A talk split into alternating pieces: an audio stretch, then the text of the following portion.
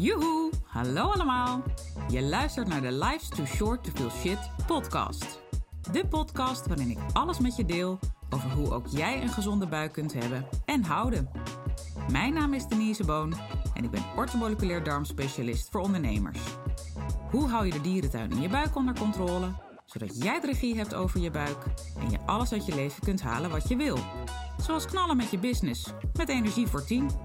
Ik neem je mee op reis, want let's face it, life's too short to feel shit.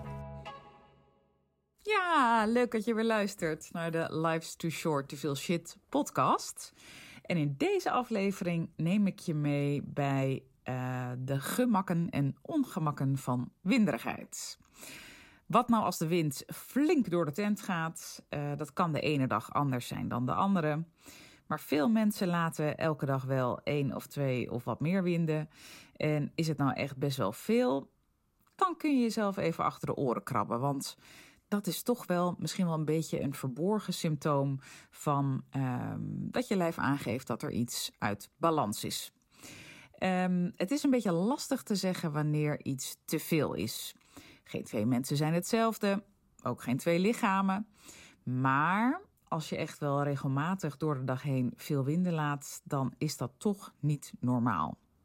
Nou, wanneer en hoeveel winden je laat, kan uh, het een en ander zeggen over wat er van binnen aan de hand is. Ook als het door de dag heen erger wordt, dus dat het ochtends relatief meevalt, uh, maar in de loop van de dag hè, dat je het steeds vaker merkt um, en er eventjes een moet laten ontsnappen. Uh, maar ook de geur kan ook iets zeggen.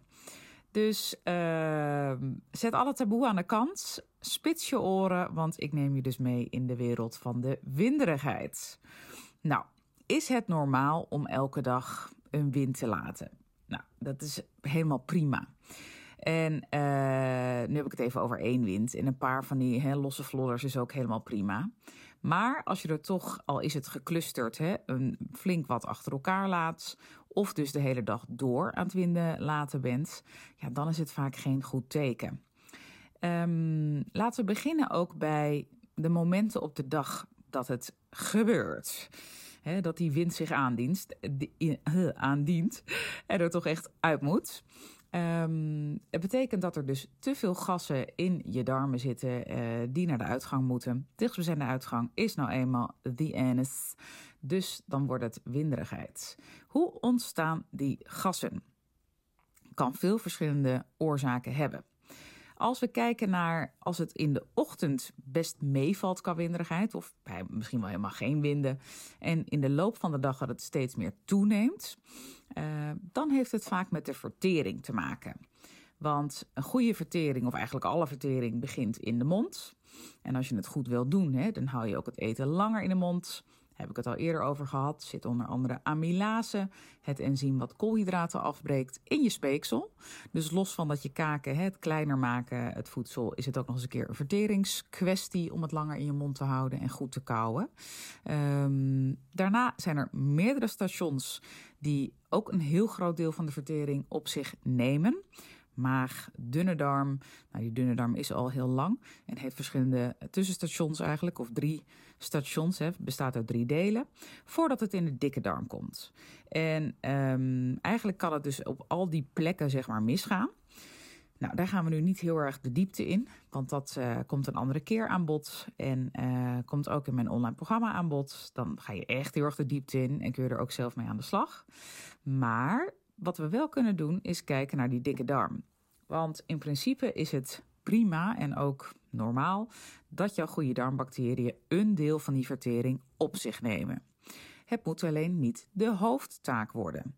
Nou, wat zien we heel vaak, in ieder geval ik bij mijn klanten, uh, en dat is zo fijn aan die laboratoriumonderzoeken die we inzetten. Um, de vertering laat vaak te wensen over. En ik hoor dan ook winderigheid ook veel als een van de veel voorkomende klachten bij mijn klanten terugkomen. Dat heeft dus onder andere ook met elkaar te maken. Want als dus de vertering eigenlijk hapert, hè, met name in de maag en in de dunne darm, daar vindt het grootste deel van de vertering plaats. En uh, dat moet ook. Maar goed, dan moet daar wel, hè, alle processen moeten daar op orde lopen om die vertering goed plaats te kunnen laten vinden. Nou, hapert het daar? Kan ook bij een van beide stations zijn. Het hoeft niet allebei te zijn. Maar vaak als er één ehm, nou ja, hè, onderuit gaat of wat minder goed werkt, laat ik het even zo zeggen, gaat de ander op termijn mee.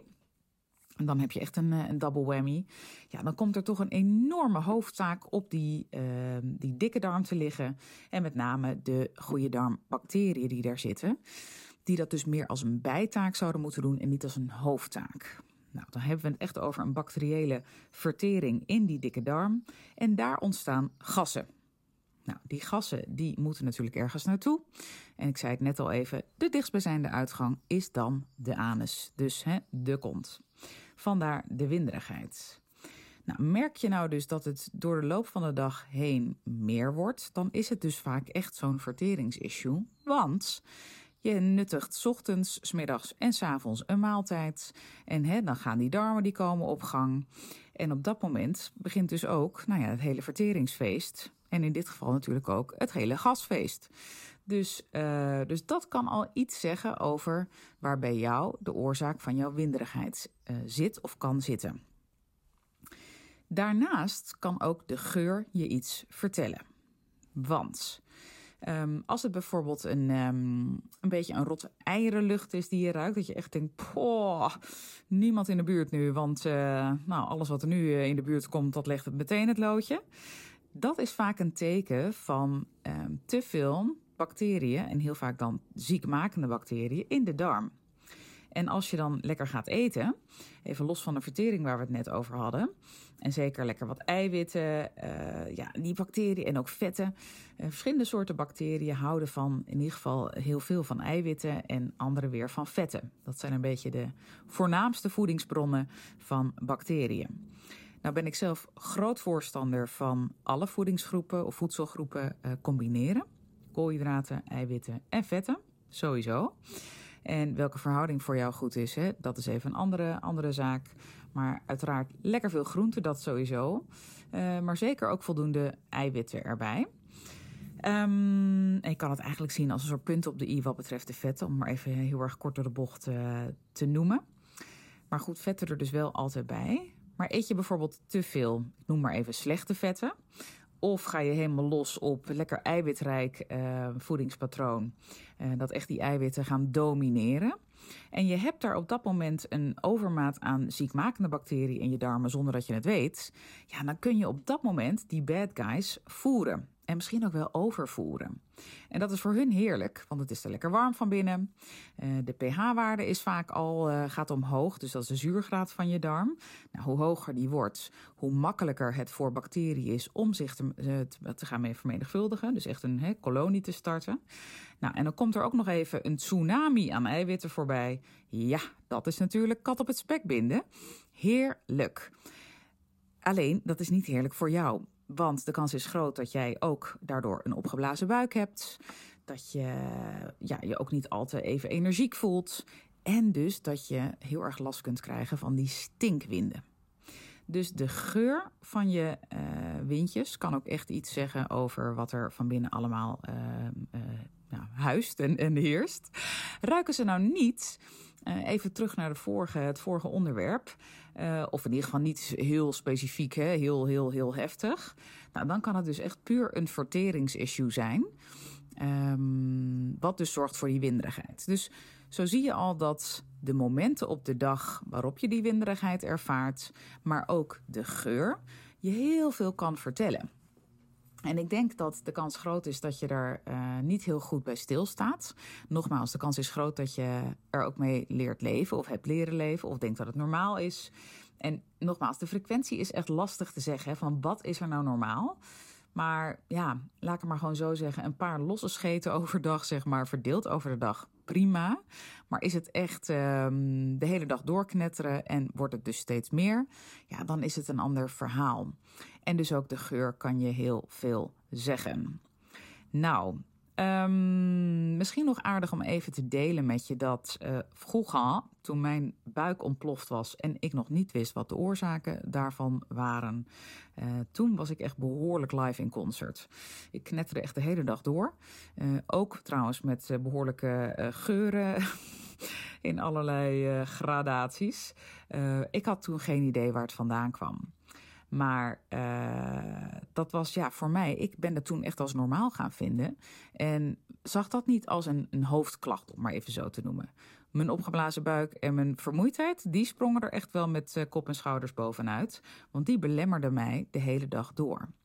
En die winderigheid, daar kon ik nog wel een soort van nou ja, omheen zeilen of zo. Kan me er achteraf weinig meer voorstellen, maar blijkbaar lukte dat me toch wel. Um, maar dat is ook misschien wel goed om even als een uh, food for thought aan je mee te geven. Heel vaak leren we dus leven met onze klachten. En heel vaak is er één of twee, of zijn er misschien drie dingen waarvan je echt denkt: oh, die belemmeren me echt elke dag. Um, en dit misschien wat minder. Maar Des te belangrijker, sta er de komende tijd eens even goed bij stil. hoe zit het met jouw winderigheid?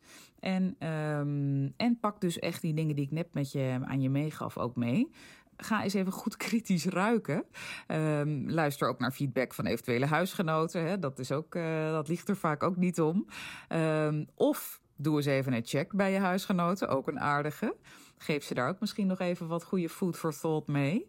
Dus wees eens kritisch op hoe er bij jou zit. Nou, heb je daar nou vragen over, dan mag je die altijd aan me stellen als je wil. Insta, DM of een mailtje, geen enkel punt. En heb je een leuk uh, idee voor een onderwerp voor in de podcast? Ook altijd welkom om dat te delen. In de volgende aflevering ga ik de eerste winnaar van het histamine maandmenu delen en, en aankondigen.